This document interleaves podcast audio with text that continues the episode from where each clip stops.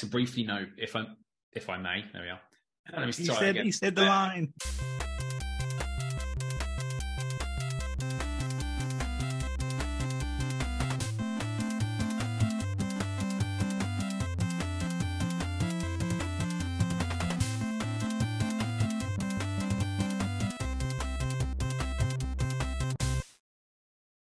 Welcome to Thinking Deeply About Primary Education, the podcast that makes time and space to think about pedagogy, teaching and learning, professional development, anything of interest to time poor but enthusiasm rich primary teachers.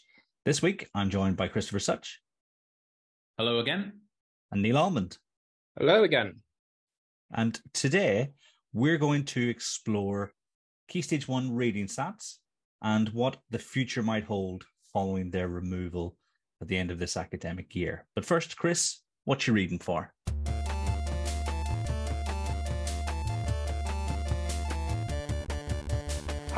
What you reading for?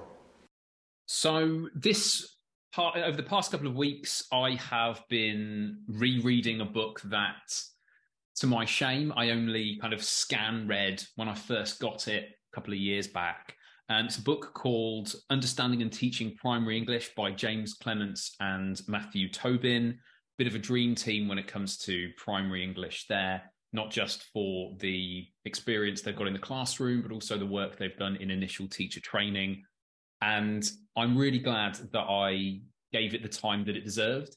It is a superb blend of comprehensibility, accessibility, however you want to call it, and uh, nuance. I think the way that it explores the national curriculum, the way that it explores and condenses in a really sensible way the evidence makes it just an ideal book for anyone new to the subject of primary English. I think if someone has just taken over English leadership, this would be one of a couple of books that I would uh, certainly recommend to them. It is, yeah, really, really good indeed. I think my favorite thing about it is the way that it situates reading, which is what I'm most interested in, in the broader understanding of literacy and even more broadly than that, primary English, including thinking about early years. Um, and as I say, aspects of the national curriculum to consider. So, highly recommended. And from my chats with them, they seem like thoroughly decent guys as well. So, yeah, no reason not to recommend it. What about you, Neil? What are you reading for? So I've gone down the, the history route today, and I've gone for primary sources in history, breaking through the myths. It's a, a paper by a uh, Keith C. Barton, who is a teacher trainer over in the University of Cincinnati, and it's just a really nice paper for again if you're a history lead new to that and obviously there was a time certainly say in my experience where if you didn't have a, a primary source of some kind or some sort of source work happening in your classroom during a history lesson then you know you would have been asked the question are you actually doing any history this is a really kind of useful subject knowledge enhancer i think for uh, our primary colleagues. He talks about a few myths like such as you know we can at primary obviously we go for quite some simplistic explanations which obviously can be a detriment perhaps to our second colleagues so the first myth that he talks about is that primary sources are more reliable than secondary sources and he goes into really detailed um, you know as to why that may not be the case uh, the another myth that he um, encounters is that historians are a sourcing heuristic to evaluate bias and reliability. I know certainly from my secondary colleagues on Twitter, they seem to be getting a lot of uh, you know kids coming up from primary who just seem to be able to go, yeah, this is bias, yeah, you know, it's not reliable because of you know real simplistic reasons that don't actually hold up to uh, you know the historic method, shall we say. So really, really nice, really accessible paper for anyone who wants to get to grips about what primary sources might look like in the classroom. What about you, Kieran? What are you reading for? Nice. I mean, Lloyd Nine, the way back from Research Ed Cymru, heard a really good example of when you can't necessarily trust primary sources because it was this uh, it was the podcast Fall of Civilizations, and this this civilization had reported that uh, when they went to war, they sent 18 million soldiers, and when the first soldiers arrived, the end of the line hadn't left their hometown. Oh, well, guys, I'm not sure you've been truthful with your numbers here. So Check. I'll, I'll put a link to that episode because I can't remember. I don't want to butcher the name. No, because I can't quite remember because that was February, wasn't it? So yeah, um, yeah. So that's reminding that. Yeah, I like the one. I think you obviously reading some like sort of like Viking literature, all about the Great Heathen Army, and obviously, you know, primary sources will tell us that you know it was the Great Heathen Army, whereas I think you mentioned it was just like a couple of Vikings on like a stag do or something.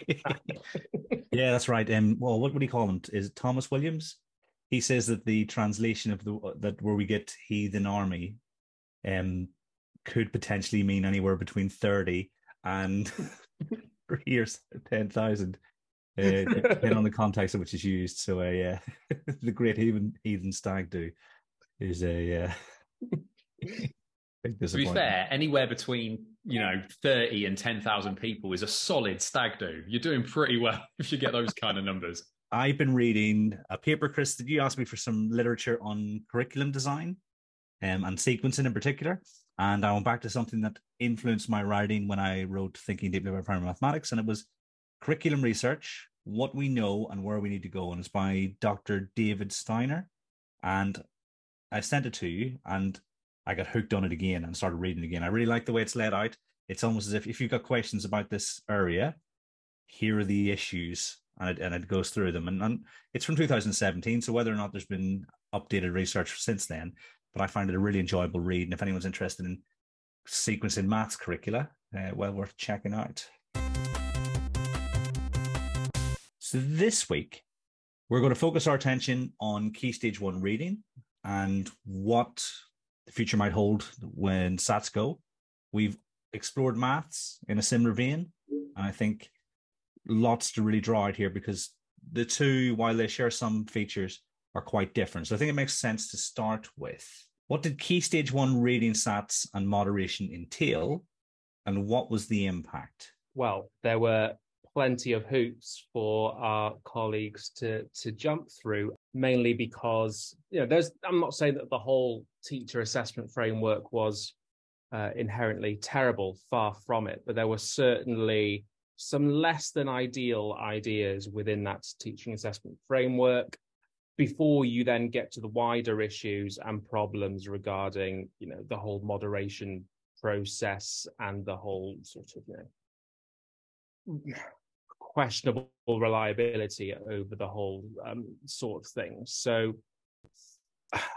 where it mainly came down to was that for children to be at the expected standard, there was that kind of expectation that in books that pupils can read fluently, that the pupil can answer question, make some inferences, and sort of you know from that it was really a case of you know uh, the tail kind of wagging the dog in that sense of um, what that looked like in terms of practice, which was effectively, you know, your standard kind of comprehension ideas just for the sake of gathering evidence to the detriment of perhaps learning a bit of more code knowledge, or by the time we're really kind of thinking about this, perhaps, you know, really kind of practicing, you know, fluency and making sure that what we know is you know, already fluent and yeah, so that we're reading that with accuracy with automaticity and a bit of prosody and stuff like that, because that would be far more beneficial, I think, at this stage than before. And again, you know, summer born children as well. They never come off particularly well in this TAF because at that stage of the game, you know, that potential nine months difference between your oldest and youngest, you know, really does make a difference. And so those children may need, you know, greater practice, uh, you know, decoding uh, compared to their older peers because of the age gap between them. But you know, we had to rush everyone, you know, through this arbitrary checkpoint, which, as I said, um, you know, really, uh, you know, caused some issues. I think in terms of the practice that we were using in our reading classrooms. Yeah, couldn't agree more. In effect, as Neil says, the process of gathering evidence often meant that the structure of reading le- lessons was designed in order to facilitate that gathering of evidence. And even if we worked on the assumption that what the national curriculum said about reading in year two um, was a fair reflection of what reading is, I, I think to some extent it portrays reading as this skills based construct that can be broken into a, a set number of skills that, or sub skills, I should say, if even if you buy into that idea, which we I obviously don't, you, you're still in the situation where you've got teachers saying, "Well, I'd love to teach this stuff, but I've got to spend time making sure that I've got four or five pieces of evidence in inverted commas that say Billy can infer the emotions or feelings of characters within a narrative. And from what I saw a lot of teachers doing, they'd often have these fairly chunky folders where they'd then have on a piece of paper somewhere, or perhaps even somewhere online, they have written down on the you know 11th of December. Billy inferred characters in this case by saying this. And so you'd often see teachers in their reading lessons taking masses of notes trying to keep track of what's going on in this folder. Now, if you're going to keep track of evidence to this level, you can't, it's much more difficult to do this if you're running, say, whole class reading. And in the end, evidence gathering, as I said, became the primary thing that was being done rather than focusing on the teaching of reading itself.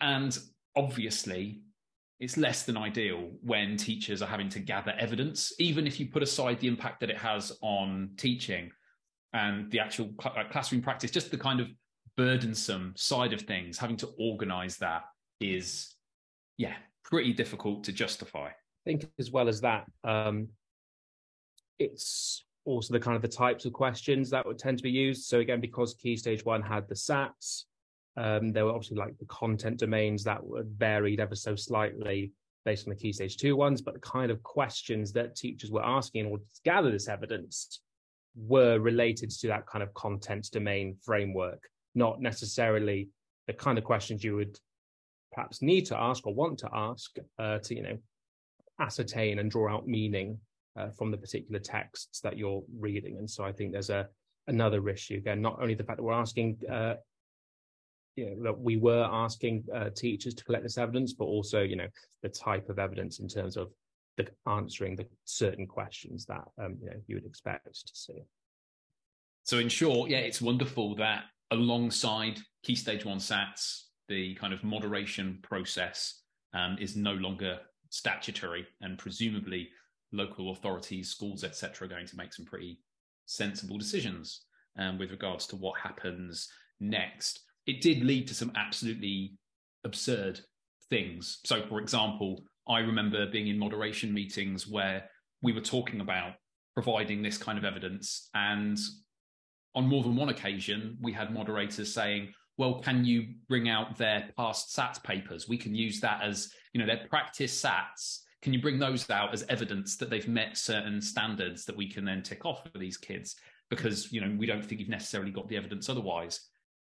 Any situation where we're encouraging six and seven year olds not only to do this kind of standardized assessment, but also to do lots of potential lots of potential practice for this assessment has to be, you know, questionable.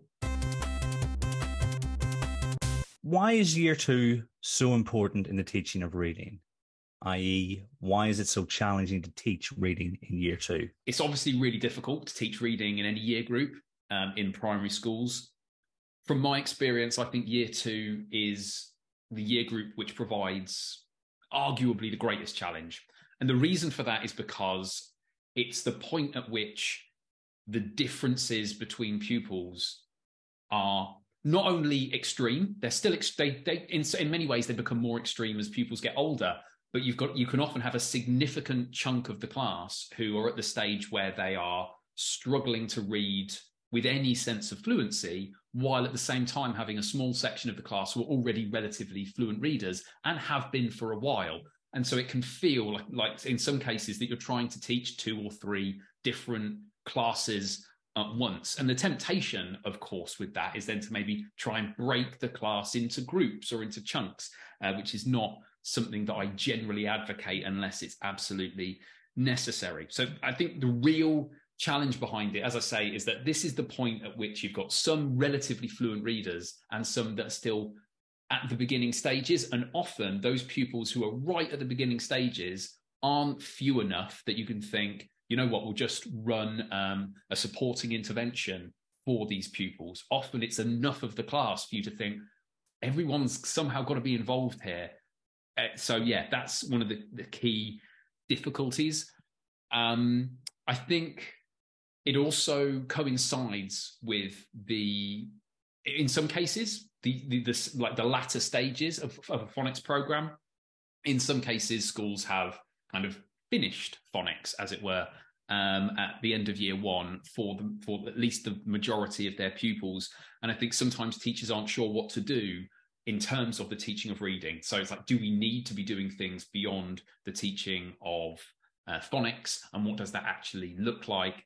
I'd say the last reason it's really challenging is you've often got a lot of pupils who have spent a couple of years working almost entirely when it comes to their decoding with decodable books. And often the start of year two for a lot of these pupils is when that transition is made to these texts where they're encountering a higher percentage of words that include grapheme phoneme correspondences that they've never seen before. So there's a variety of reasons why this is a particularly challenging time um, to teach pupils. But for that reason, I think it's also arguably, you know, the most like the most important bit of our, our to get right beyond arguably the teaching of phonics that comes before that.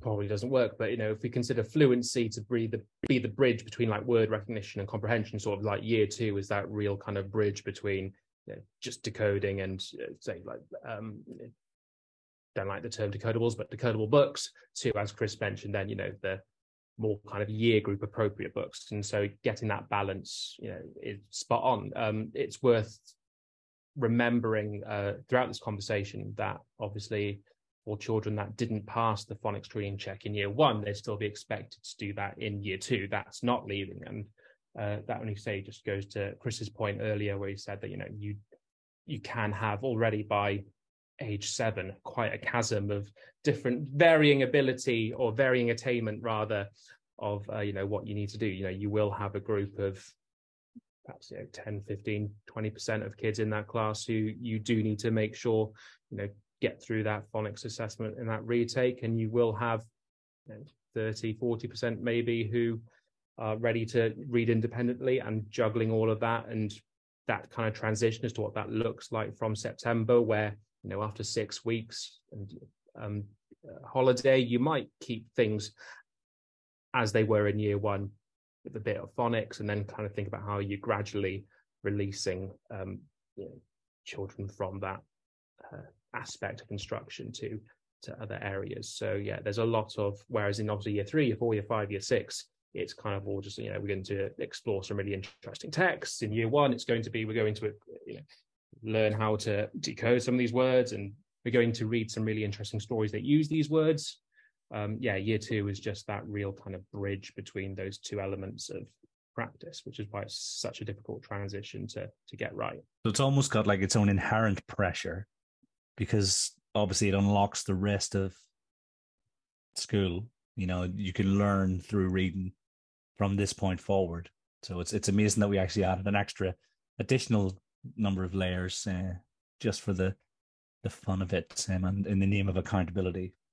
Yeah, and just to go on that point as well, Kieran, I was uh, doing uh, a webinar yesterday for some colleagues that also had uh, someone from Ofsted there, and he just kind of, you know, a, a key message that I took out from that is, you know, by the end of key stage one, these kids need to be ready by the end for the beginning of year three so that they can read to access what is the rest of the curriculum. That's why I think it's really quite interesting that, you know, in the current framework, it does mention quite explicitly, you know, broad and balanced curriculum, absolutely. But in key stage one, if you think you've got some children that are at risk of uh, you know not succeeding in reading uh, you focus on the reading to make sure that that gets done so uh, i think that's a really important little uh, bullet point within the uh, Ofsted inspection framework for key stage one colleagues to know that you know we need to get the reading right and I probably do agree with the statement to be honest how might we teach reading in year two and obviously, this is going to have to be the the abridged version because I reckon I can ask you guys for like seven hours on how we might teach reading in general. But yeah, what do you reckon if with this release of pressure, what are we free to do now? The short answer, I think, if you take one thing away from anything else I say for the rest of this episode, is this: we need to find a way to provide pupils with practice of accurately decoding words and then relating them to their meaning individually and in concert. And that's obviously really challenging. Thinking about what we've just said, you've got some pupils who are right at the start of their journey to reading fluency, and some that are, you know, well on their way. So, how do you go about that? I don't think there's a wrong way to do that. If a teacher said to me, "Look, I've got this setup here, and the way it works is that they say X, Y, and Z, and what it means is that every pupil in the in the class is doing quite a lot of decoding across the week and obviously you know making meaning from that as well i'm happy it doesn't matter how you do it then great the question then becomes okay what do i think works in practice what's a sensible way to try and achieve this. I've tried a number of things. Um, one thing i definitely don't think works for me is where you have pupils divided into relatively small groups, unless you're fortunate enough to have a lot of adults in the classroom, because then you can just have lots of small reading lessons, lots of pupils doing decoding, uh, doing reading, making meaning, and getting feedback on their decoding because that's the key thing. You've got so many kids in the class, you can't just put texts in front of them. They read, without some kind of feedback, without some kind of mechanism for them to know where they've made mistakes, whether they're ac- when they're accurately decoding. So, but on the assumption it is just you in the classroom and perhaps one other adult, if you're fortunate enough, you need to find a way to get as much of the advantages of one-to-one reading into a whole class setting. I tend to advocate something akin to um, repeated reading as a key part of your the way you teach reading across the week. Now that can be, a, you know, a whole lesson where you do repeated reading with a text, where you model it a couple of times, where pupils do repeated reading in mixed attainment pairs, and then they there's some kind of performance and discussion of that carefully chosen text, and maybe you do that two or three times a week, or and I don't think there's any evidence to suggest that this is a worse way of doing things necessarily you could have a text that you read a number of times across a week. So you could have the first 10 minutes of every reading session could be returning to this text so that a pupil hears it modeled a number of times, practices it to a level of fluency a number of times. And then there are other aspects to your reading lesson that perhaps involve you um, reading to students um, while they kind of follow on a visualizer or just listen to what you say in order to tackle these other aspects of reading relating to language comprehension. In short, the two priorities are fluency development through lots of accurate decoding. And if you can find a way to do that, then you really should. And finding ways to expose pupils to lots and lots of text alongside that. Now, that might you be, involve you reading aloud and kind of kind of in bits and pieces analyzing stories and other texts with pupils alongside this fluency stuff um, and it might also, of course, involve the, you know, the wonderful stories and books that you read um, for 10, 15, 20 minutes a day, whatever it is, uh, as part of your curriculum too. So yeah, those would be the key things. Lots of act, find a way to do lots of accurate decoding and to expose pupils to to a breadth of uh, text alongside that. Obviously, echo exactly what um, Chris has said. Obviously, um, you know, some parts will be cohort depending, you may need, in those certainly after, say, the summer holiday, and depending on the cohort, you might want to keep things more in terms of how you would teach phonics, if that's what the cohort needed. And um, evidently, you know, after, you know, again, if you know that your cohort isn't one that probably did much reading practice over the six week holiday, then going back a couple of units for whatever your um, phonics program is for what the end of year one said is probably not a bad idea. And obviously you know be responsive to that. If all the kids are showing that they're doing perfectly well then move on. If they're showing that actually need to go a bit further back then obviously go a little bit further back. You have that.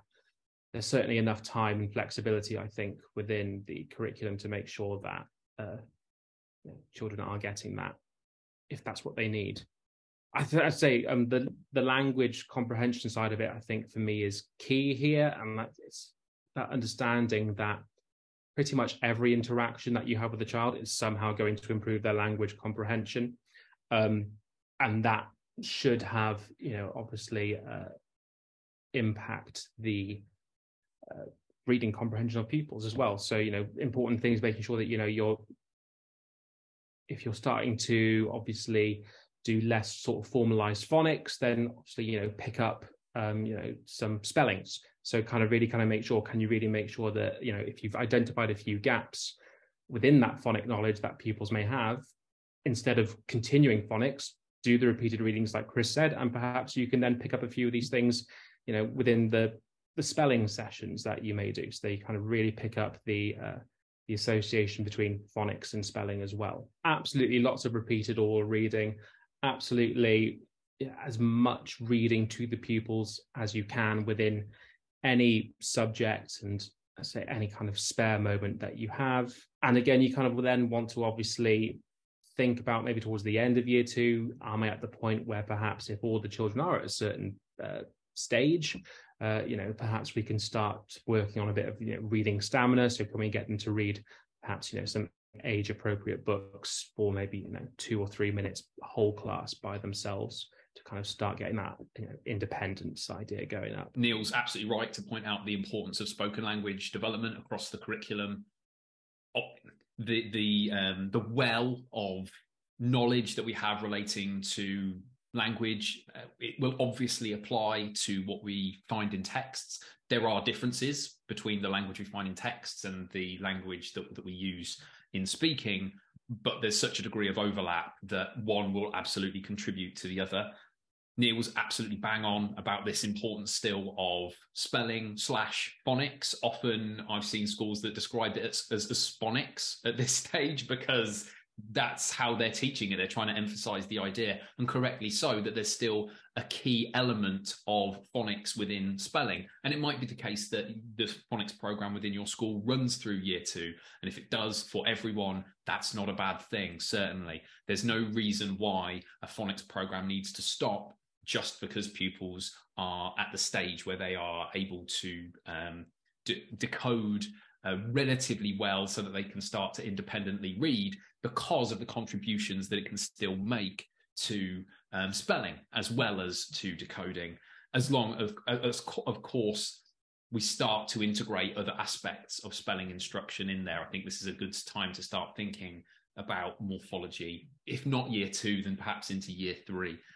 I would say of course as well if you have the resources and it would be great if every school did those readers that are struggling most who are perhaps being supported in phonics interventions one-to-one reading that nothing really comes close to what you, how you can to support a child than one-to-one reading and small group interventions for phonics. They are you know they're the gold standard of what we can do. And the whole class instruction that i'm describing before to some extent is trying to get as close as possible to the advantages of one-to-one reading with someone who's trained to do it. So if you've got people in your school who are really good at reading one-to-one with pupils and they're available then yeah prioritize those pupils who are struggling to read. When I talked about uh, repeated oral reading, one of the most common questions I get is, well, how about echo reading? What about choral reading? I don't see those as necessarily problematic, and I certainly don't see them as somehow running against uh, repeated oral reading. What I see them most usefully as is a scaffold for repeated oral reading if we assume that a big part of the active ingredient in things like repeated oral reading is the accurate decoding practice that pupils do, the orthographic learning that that entails, then part of modeling that, part of helping pupils to get kind of feedback on the decoding that they're about to do can be done through some echo reading where the teacher reads a sentence or two and then the pupils repeat, or through choral reading where everyone is reading together, perhaps with the pupils slightly behind uh, the teacher. So nothing wrong with echo reading and choral reading as long as I think as that they are a way to support pupils to access that active ingredient here, which is active, sorry, is accurate decoding. How might we assess reading in year two? Honestly, at this point, what I would want my school to kind of think about would just be code and fluency. If there are still kids who are really struggling on the phonics side of it, I want to know bits of the code, like may if there are any like massive sort of generalizable gaps of code that knowledge that they're missing. Um, a common one might be perhaps you know really struggling with like split e spellings for um, uh, vowel sounds and fluency. So I'd be going to uh, my friend uh, Hasbrouck and Tindal and their you know their fluency norms as a rough guide to give me an idea of you know what kind of fluency words correct per minute am I looking at? And you might use something like DIBELS to DIBELS or DIBELS to, to help you out with that. Um, I think it's Diane McGuinness that says in uh, early reading instruction, as well as it's what it's a really kind of small little footnote in the TAF that says this idea of that 90 words correct per minute is a, a useful indicator uh, for when children can kind of start when they're reading with sufficient fluency that they can actually start understanding. So I would just want to know here's an age appropriate book that I think year two should be able to read by the time, obviously by you know summer term. Are they reading that towards 90 words correct per minute? And you might throw a few simplistic um, questions within that as well, just to kind of get an idea to see are they taking any of it in. Um, but I wouldn't necessarily be too worried about the responses. I'd be more interested at this point uh, at children's fluency. Fundamentally, the most important form of assessment at this age is hearing pupils read. And as Neil says, if you can quantify that through words correct per minute to some extent and maybe some basic idea of prosody, then that's a really good thing to do.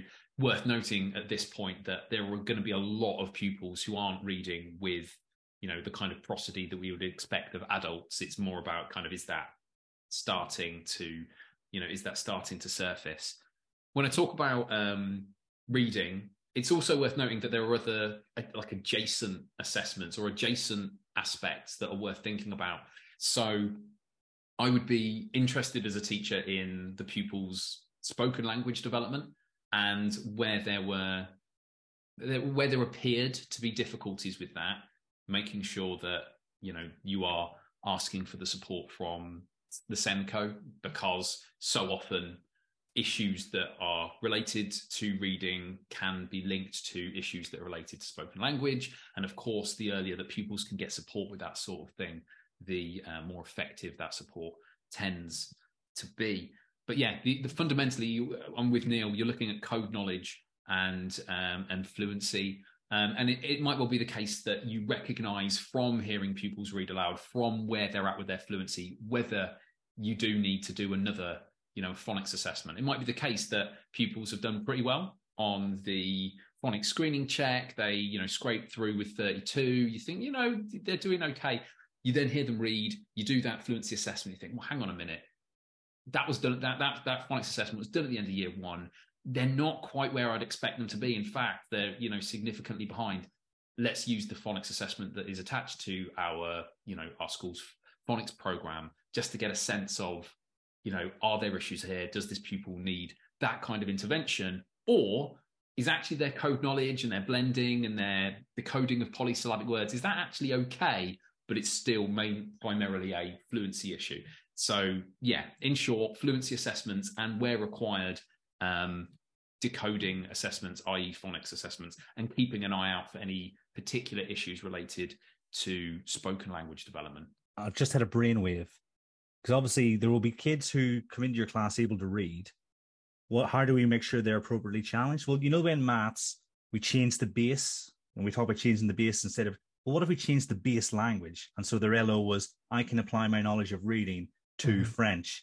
And if you want to really challenge them, give them a logarithmic um, language or that one that's presented from right to left as I mean, do you think this this is something I could market? I'm wondering as well, Chris. It might be worth taking a bit of like a temperature check just to see how kids actually feel about reading. Like, are they enjoying reading? Do they actually, you know, engage with a lot of reading kind of outside of school and just you know a couple of conversations? What are you reading? So you might want to think about taking some sort of sample of the class. Now, um, the the pessimist tells me that they will the ones that have really high reading fluency are probably the ones that enjoy reading more. But i think it's something that's still kind of worth investigating so you can think about that reading culture for when you get into you know year 3 you know we want to make it's all fine and good being able you know teaching kids to read but you know part of our job is to make sure that you know reading is a choice that they want to make. So I think a little temperature check on that at the end of year two could be quite an interesting little bit of data to to have. I don't know what you think about that, Chris. Oh, I couldn't agree more. I mean, I think that's something when we're thinking about these kind of more informal sides of assessment. I think absolutely, kind of keeping an eye on um, their attitudes to reading, and I think in some ways that kind of assessment. Yes, there are stuff you can do in schools, um, but a big, a really useful part of that is the conversation that you have with parents and carers uh, in parents' evenings towards the end of the year, because you can find out you know, you might have a pupil who seems relatively enthusiastic about books at school, but then when it comes to the home environment, it isn't the case. And so you want to be able to do things to support in terms of recommending books, in terms of maybe trying to engage them a little bit more in the whole class reading that you do, etc. Um, yeah, there, there are, one of the things I would say is that if you've got a pupil who is really not keen on reading, more often than not, it's because they struggle with it, um, particularly at this age. I think because pupils are so young and there are so many of them who are still struggling with it, for whom it's still quite a laborious thing to have to do the decoding themselves, that lots of them who are still not really keen on it are just, well, I, it's understandable. And I wouldn't necessarily want to then say, oh, you know, we need, we need to push something on them to get them to love reading when actually it's at that stage where it's still quite tricky. It might still be laborious. Um, that said, one of the bits of advice I do like to give to parents and carers is if they're, you know, their child's struggling with reading a little bit, it's still kind of quite a difficult thing to get through to read books at home. Taking turns, um, both in the one-to-one reading you do in school, but with the reading you do at home, can be a fantastic thing to do. Can be sentence by sentence, page by page, and even if you know you're reading with your child for 10 minutes, it might even be that, you know, as you get to the last two or three minutes and their stamina is starting to flag, that you say, Would you like me to take over? And you just, you know, do the the reading at the end of that uh, the end of that kind of reading session, and you kind of take charge of it. Nothing wrong with that um, as a way of kind of gradually building motivation as well, I think. The only thing really worth considering in addition to this is then whether or not the teaching and assessment of reading change as we move into key stage two. Because obviously key stage one's quite small, and you've got two quite distinct phases of that phase. Need a better word. How does this look as it evolves through Key Stage 2 and beyond? I think a lot of it stays the same. I think it's still incredibly important for pupils to do lots of accurate decoding. And so things like fluency practice might, will likely still have value, but the extent to which that fluency practice or repeated oral reading, they tend to be used synonymously, the, the extent to which that you know exists in your reading timetable might decrease as time moves on, depending on the class. If you've got a year six class really struggling with fluency, you might maintain it to that similar level. Equally, you might have a year four class where you're surprised that there are very few people, very few pupils who are reading below, say, 120 words correct per minute with prosody, and you might you might say, you know what, we're going to ease off on the fluency practice and build in more of the other kinds of reading. I would say that you want to have deep discussions about books and other texts with pupils all the time throughout primary education. I would say that as you progress through into key stage two and into upper key stage two in particular, the the nature of those reading discussions changes. The extent to which you can start to bounce ideas around the room, the extent to which pupils are able to negotiate different ideas that they and their peers have um, develops and so I think what is sometimes described as close reading can start to take have more precedence in um, key stage two, and I think like the level of discussions that you that take place changes as well. In terms of how assessment changes, I do think that there is some value in comprehension assessments. They give a kind of holistic view, a little taste of lots of different elements of reading together. And I think to some extent, you can start to get a feel for those relatively rare pupils whose decoding is pretty fluent, but whose comprehension lags behind where you would expect it to be based on that fluency. These are often pupils who need a nudge towards uh, active uh, comprehension. They need a nudge towards this idea that they, there's sometimes ambiguities in a text and they need to do a bit of detective work. It might be that there are other reasons behind that. It might be vocabulary issues, etc. But often you find that it relates to um, dispositions and attitudes towards reading that have been unintentionally inculcated over the years where they think, oh, I just need to say the right words and it'll be fine. And so if you th- there is some value in a comprehension assessment that can um, separate out fluency and these other aspects of reading to some extent. But yeah, that in terms of assessment, that's probably the only thing I would certainly start to introduce. If a school said to me, we don't really bother with comprehension assessments because of how confident we are in our teachers' assessment of pupils' spoken language capabilities, what they say based on the discussions of books that they have with pupils. I wouldn't say that that was necessarily a terrible idea. I tend to advocate some kind of comprehension assessment. Equally, if a school said, we start comprehension assessments in year two, if you're using them sensibly, again, I don't think that's necessarily towards the end of year two in particular you know the worst the worst idea in the world. But generally, um, I I tend to suggest that they start to make most sense as we enter into key stage two. If you want to, you could look at perhaps some sort of adaptive reading tests if you wanted to get some sort of standardized idea of where your cohort are uh, compared to sort of a national average. If you had some concerns, or that might just be part of your everyday practice anyway. So something from like the NFA, NFER or something like that, you might want to look at doing. Um, I think I've read something again. You don't want to do that. I think the the, the confidence weighting of those scores tend to be around six months either way. So don't use it. You know, it's only a, a once a year job. Don't try and do that. You know, every kind of term because you're certainly going to not get much bang for your buck in that sense of progress or anything like that definitely agree with Chris. You know, you want to get kids to see, you know, you want to assess some form of comprehension, whatever that might look like. Uh, I'm, you know, really happy with you know, key stage two SATs being used, perhaps you know from like year five onwards if they wanted to. Uh, for for one thing, it kind of just gets them to the idea of um, gets the kids used to the idea of the layout, the kind of question types that you're then expecting to answer, and all those kind of little things that can you know support pupils um, support pupils kind of exam skills or you know if that's what you want to kind of call it. Um, certainly and i don't i hope this has kind of come across but i'll just say it explicitly i'm sure chris and i we're, we're definitely i'm certainly not advocating that you know you don't need to do any of this kind of comprehension stuff before year six is see that paper. Um, that we i'm sure we wouldn't uh, say that that's what you should be doing. I say there is merit in making sure that kids are familiar with that structure, uh, the kind of question types that do turn up. So, do they know where to put one, two, three, four, five? And again, you, do want to put some of those questions might start to uh,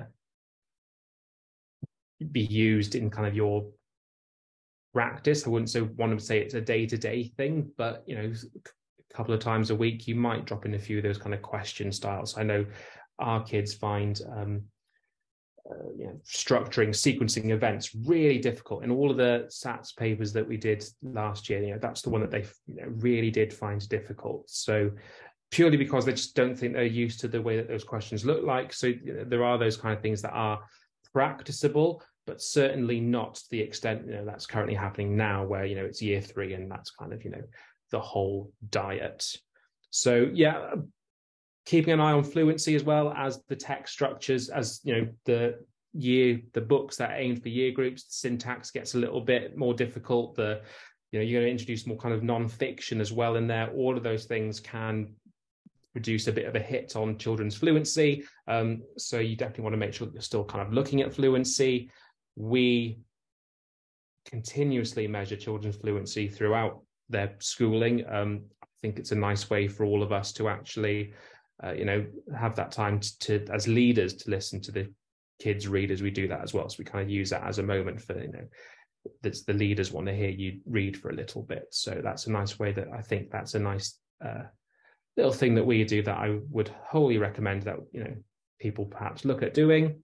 But I say beyond carry on with fluency, starting to introduce a little bit more formalization of uh, comprehension test, and say perhaps looking at something that you uh, standardized comprehension. Um, I don't think there's much more to it than that, really. It's worth talking about, you know, what to avoid here as well, which is the the tick box scenario of here are a list of success criteria that we've derived from the national curriculum, key stage, you know, year five, year six. Tick, tick, tick, tick, tick. This is a sheet that we've got for this kid and this kid and this kid. That still happens. There's no reason to do it. What Neil says about SATs practice, I think it's finding the the right amount. It is possible to not practice SATs enough, which people might think that's a bit odd coming from me. But it's certainly the case that we don't want pupils going into these assessments cold, feeling like they're caught off guard, that they've no idea what they're doing. And that wouldn't be fair to them as much as anything else. I, I think that with regards to assessment, we need to think about uh, it goes without saying that there are things that we need to do with regards to asking a SENCO for support with things relating to reading. So as ever, as we move further up the school, what we ask, the question, the kinds of questions we ask those SENCOs might be slightly different. And the very final thing I'll say is just something that Neil mentioned there reminded me of something I wanted to say on the previous question, which is that one thing that might change in our teaching of reading as well is that as we move through the school, we might start to introduce a little responding to text in writing because that can be a valuable thing to do as long as it doesn't begin to dominate those reading lessons. I think people are going to find that really useful. Hopefully, you know, it feels like there's a clearer answer for what should happen in the case of reading than there was with maths. I think Neil and I had lots of, you know, this would be lovely, but it feels like the teaching of maths isn't going to be as affected as the teaching of reading. So hopefully that's eh, both useful and interesting for listeners. All that's left to do is say thank you very much for joining me. Thank you very much, Neil. Thank you very much. Thank you very much, Chris. Thank you. And everyone at home, until next time, thanks for listening.